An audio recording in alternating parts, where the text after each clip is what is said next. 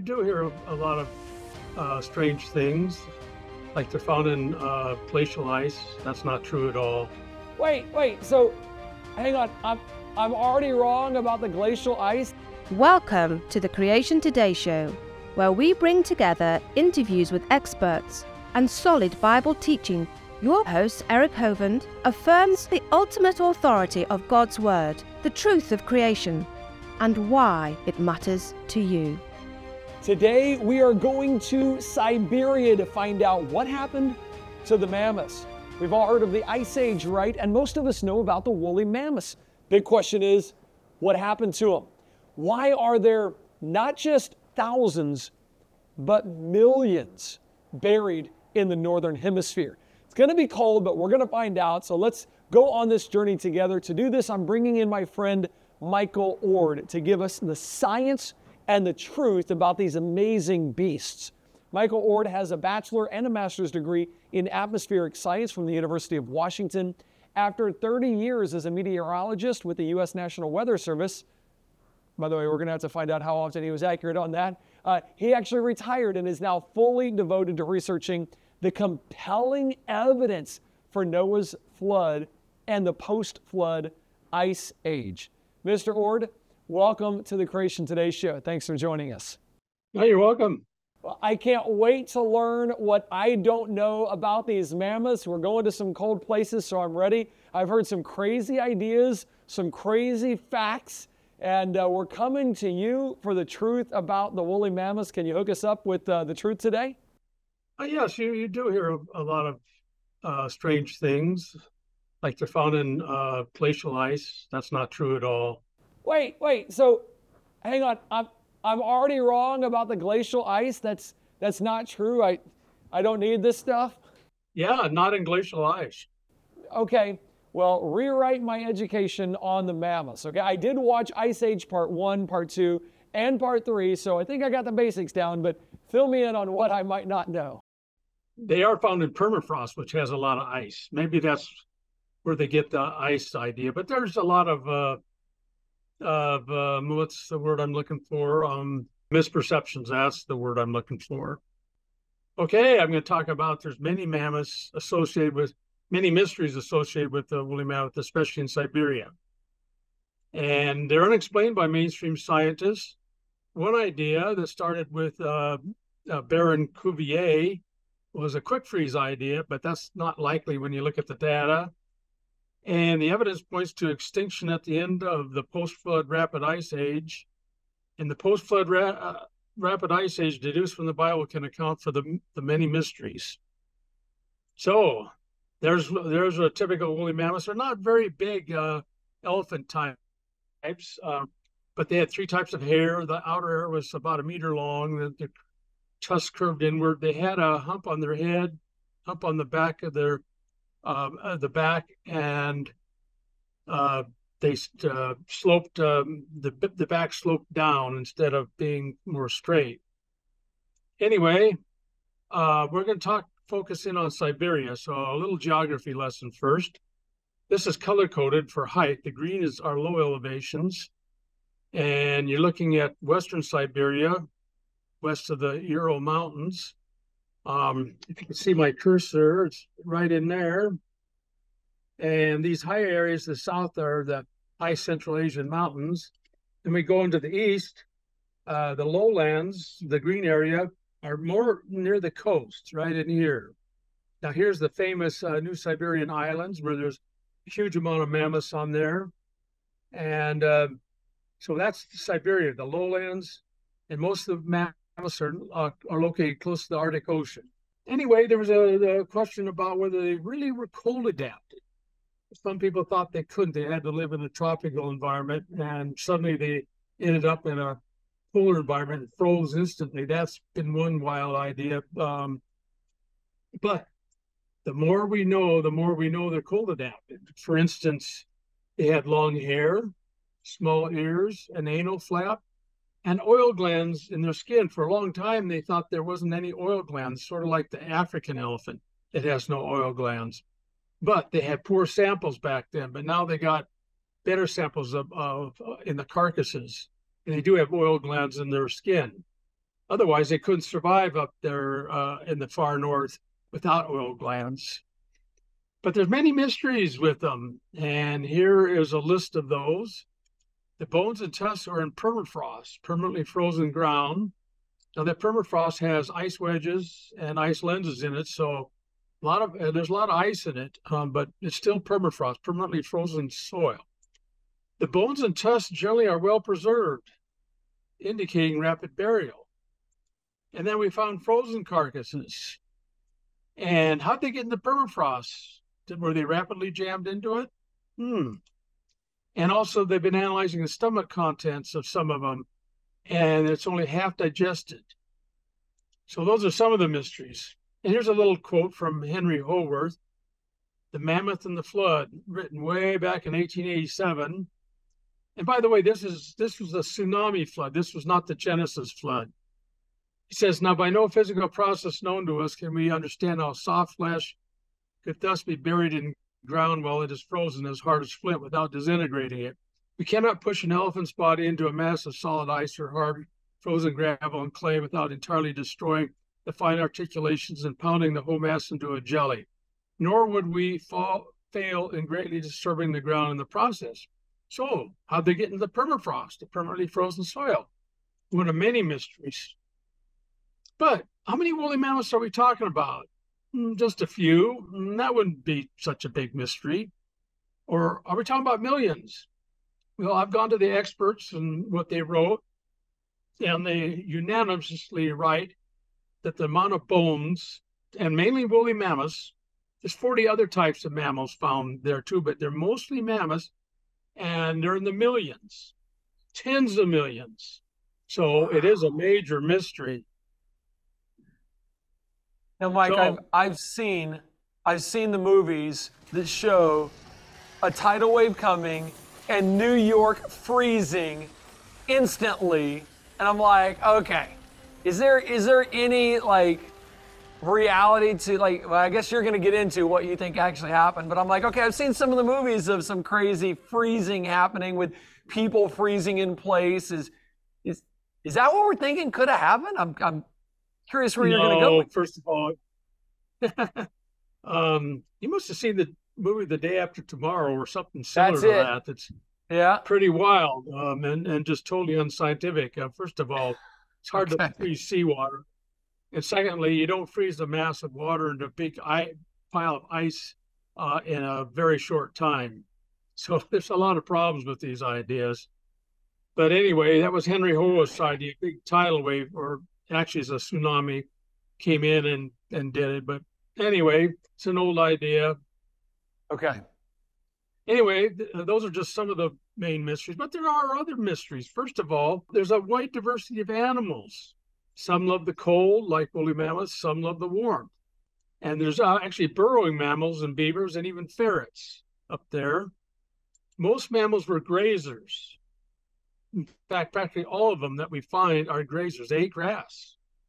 Wildlife specialists would consider well dressed giants. In other words, they're pretty healthy. And most of the large mammals went extinct at the end of the ice age. 66% of mammals over 100 pounds, 42 kilograms, went extinct at the end of the ice age, including the woolly mammoths. And so that was a big problem. And some of the mammals that didn't go extinct now live much further south in warmer climates. So this presents an environment in Siberia that is uh, perplexing to uniformitarian geologists. And um, we can make some deductions from the, the data of the, of the animals. It had to be a grassland with a wide diversity of plants. See, every animal uh, needs a certain uh, type of plants. And so you have to have a wide diversity of plants for a wide diversity of animals. And this grassland was called the Mammoth Steppe by uh, Dale Guthrie, the, uh, used to uh, be a professor at the University of Fairbanks, University of Alaska in Fairbanks. And um, he called it the Mammoth Steppe. Now it's spelled S T E P P E. That's a climate zone where you get a lot of grass because of a wet spring and then it dries out in the summer and fall. That's a steppe climate. And that's the type of climate they lived in. In fact, that was the type of climate all of the northern hemisphere during the ice age. And that's what it was like in Siberia. Also, for that those that kind of plants, the wide diversity, you need a fertile soil. Unlike today, it's a marshland up there today. It's not it's not very fertile at all.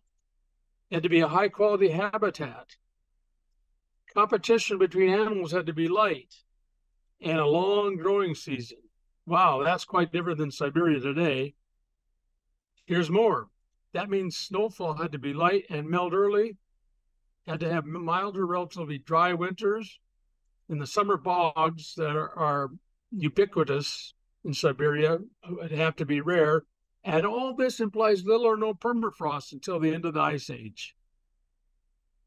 Now, that's a radical uh, environment, and that's where the woolly mammoths lived. Yeah, I'm going, okay. How do we explain that if it's so different today? Okay, I'm going to get into that.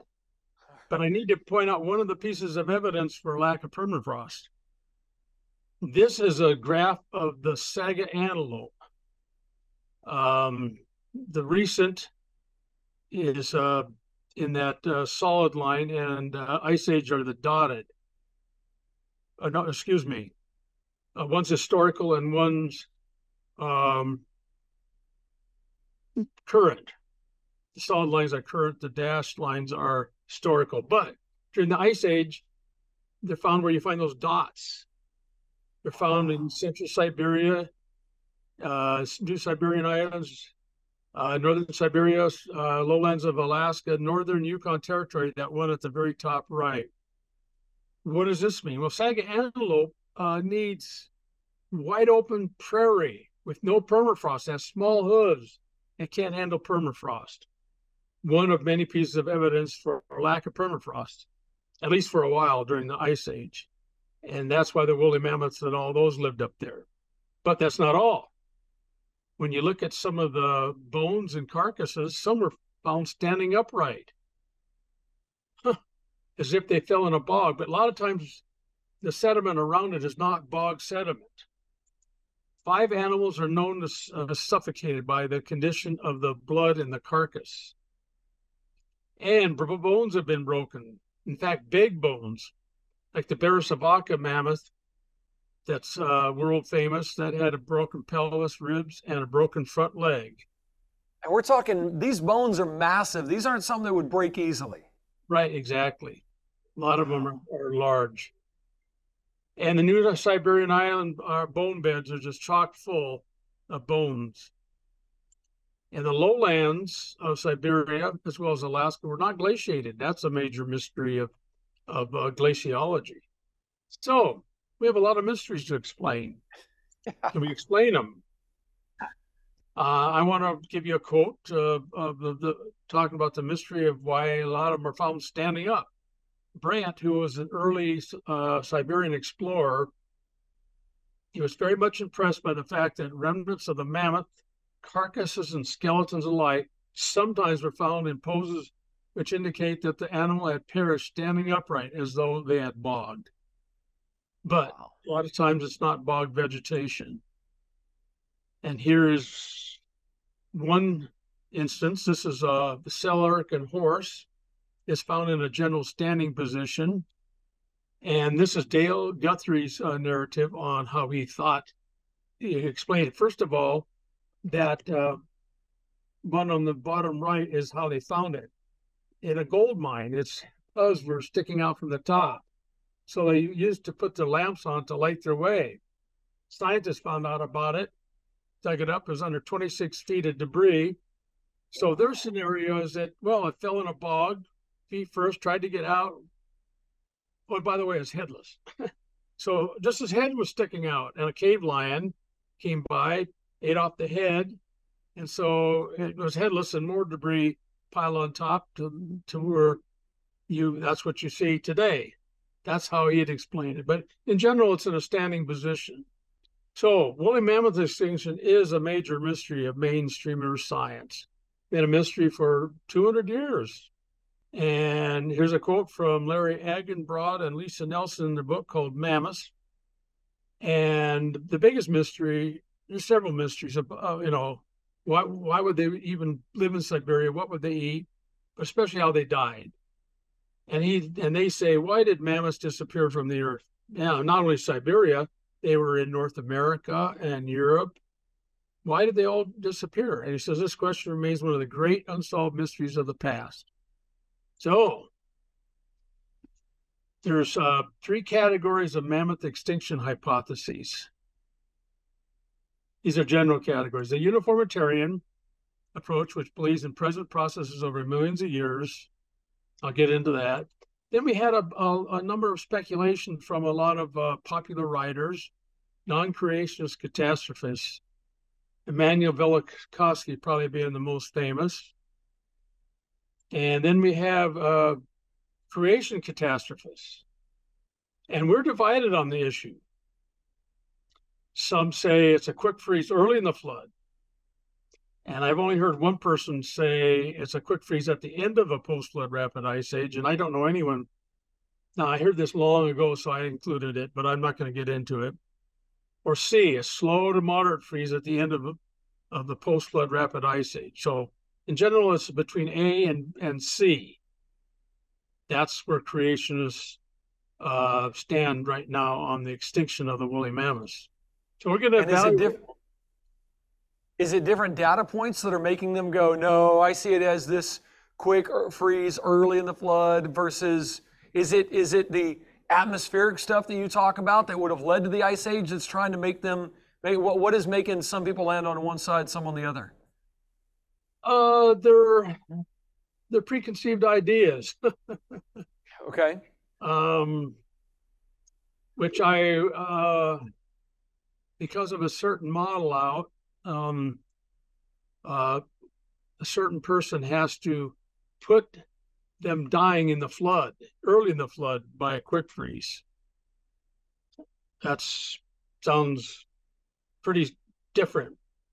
But I've examined the data a lot, and I I'm totally against that idea. And I'll give the reasons why coming up. Okay. I believe it had to be a slow to moderate freeze at the end of a post flood rapid ice age. So let's just talk about the uniformitarians first. They downplay the number of mammoths. Also, they admit maybe a little warmer during an interglacial or much colder during a glacial phase of the ice age, which in which case all those are problems because if it's warmer, it'd be more of a, of a bog land. If it's colder, it'd be all frozen. What would they eat? So they got major problems. And here's a little quote by a, a uniformitarian science, scientist in the journal Science. He said the woolly mammoth data can be adequately explained by the everyday processes which we can observe around us. In other words, uniformitarian present processes. But as I showed you, the data indicates a radically different climate. That I believe that uh, the uniformitarian scientists are clueless because of their paradigm. Now, when you say uniformitarian scientists, you're talking about an evolutionary worldview, old Earth, billions of years, yes. no global flood. And yes. if you don't have the global flood, you're going, uh, the data doesn't add up. We can't, under normal conditions, this doesn't happen. You have to have a major catastrophe to start something or to do something. Exactly. And uniformitarianism especially focuses on present processes we see going on today to explain all the past, the rocks, the fossils. They can even tell you the, the paleoclimate based on the rocks and fossils. so, anyway, yes, I think they're clueless, and uh, but the, the data indicates a radically different environment. So they really have three main problems. Why live in Siberia in the first place? Even if it was a little warmer or a little colder, which they, they sometimes will admit. Winters today are bitterly cold and dark, and it's a marshland in the summer. How would they get around in a marshland? Imagine millions of them trying to negotiate uh, a bogland. And then they got the problem of what to eat. Uh, there's no green vegetation until July, and the bog vegetation is partly toxic to uh, grazers and the vegetation's frozen for nine months. So they got problems. Then how they died, they became buried in permafrost. These are the three main problems they have. So I think they got a lot of problems, and and I haven't heard any of any of them address it in years. These things, it's kind of one of those many issues they have in all areas of science where it doesn't seem to add up, but they kind of uh, ignore it. I've seen them yeah, just brush brush it under the rug and pretend like it's not really a problem. We're good here, even though none of the data supports their model of of uniformitarian geology and climate and things like that. Wow. Yeah, there's a lot of examples like the their idea of the formation of coal in some big swamp that there's so many eh, pieces of evidence against that idea, but I don't want to get off on that rabbit trail anyway. and they have lots of problems and they either ignore it or add a new hypothesis. Anyway, when you think of the elephant di- dietary requirements, man, uh, like if it's anything like an elephant today, they require 400 to 650 pounds of feed a day, 35 to 50 gallons of water a day. How are they wow. going to do that up, uh, obtain all that in Siberia? So wow. big problems. So you calculated tens of millions of these things, each needing that kind of quantity, you need a very lush land that is really growing lots and lots of vegetation and has plenty of water available. Wow. Yes, mainly grass. Yes, uh-huh. Yeah. And and are the mammoths actually related to the elephant? Do we know? Is there actually like in the the the genetic makeup or in the when you if you think about what AIG did with the what's it called when they the, the original kinds of baraminology, the original kinds of created kinds, would they have been related, or do you think this is a separate kind? Oh yes, um, we know that the Columbian mammoth, which generally live south of uh, where the woolly mammoth live, but there's inner their boundaries. Uh, the boundary is there's both of them a lot of times in that boundary area, but we know that they are essentially the same uh, species. They okay. just get different names because the Columbian mammoth is larger, for instance, and less hair. Some differences, but I and other creation scientists come to believe that uh, elephants are very unique shape wise. So it's very likely that the elephant types are all in one kind. And this is at the order Proboscidea le- level, at the order level, which means that the two uh, elephant kinds that were on the ark probably had the genes for diverse, uh, becoming diversified after the flood into mammoths mastodons, and various types of elephants. Wow, so I think cool. they're, they're all related and they're all in the same kind uh, at the order level. I believe the, the average kind is at the family level, but that's just an average. But in the case of the elephant kind, it's I believe it's at the order level. And by the way, this has to do with their their uh, their classification system because they could have uh, classify the elephants at the family level. Could have been, say, the order Proboscidea, could have been the family Proboscidea. So there's a lot of, I find, subjectivity in all this taxonomy stuff. But I, we just. That is very true. It's kind of, it's man kind of looking at it going, ah, let's throw this in here, let's throw that one there. And there's not a, it's not a hard and fast rule there. And that's that. By the way, that that frustrates me, Mike. I don't know if this frustrates you. When people take our modern classification system and how we've classified and say, "Oh, the Bible doesn't know what it's talking about. That's classified as this, and this is classified as this," and I'm like, the Bible wasn't using our, our classification system. Anyway, that's a frustration for me. yes, it's, it's a lot of subjectivity in it all. I've found, and I've been investigating it for the last couple years, off and on. I'm involved in lot of projects, and that's just one. wow. Okay, let's go on. Um, here's a quote from some Russian uh, experts. He said, There would be no place for mammoths in the present Arctic tundra of Eurasia with its dense snow driven by the wind. So, again, uh, they couldn't live there today. So the uniformitarians are have a lot of a lot of problems explaining this. Anyway, what about us? What about creation scientists? And here's the options, and I'm only going to go through uh, A and C. And we start with A. Well, the idea of a quick freeze early in the flood is you got mammoths uh, peacefully eating grass and buttercups. Why buttercups? Well, buttercups are found in their mouths and stomach, so people kind of play on that. Um, buttercups grow, grow in Siberia today, so oh, they, I was going to ask, what kind of climate did buttercups grow in? So a lot of variety, a, a, huge variety of climate, mild and, and even cold, uh, okay. of course, in the summertime. And then suddenly uh, they froze instantly uh, down to minus 150 degrees centigrade. And that's the belief. Um, that's pretty radical. So let's analyze it.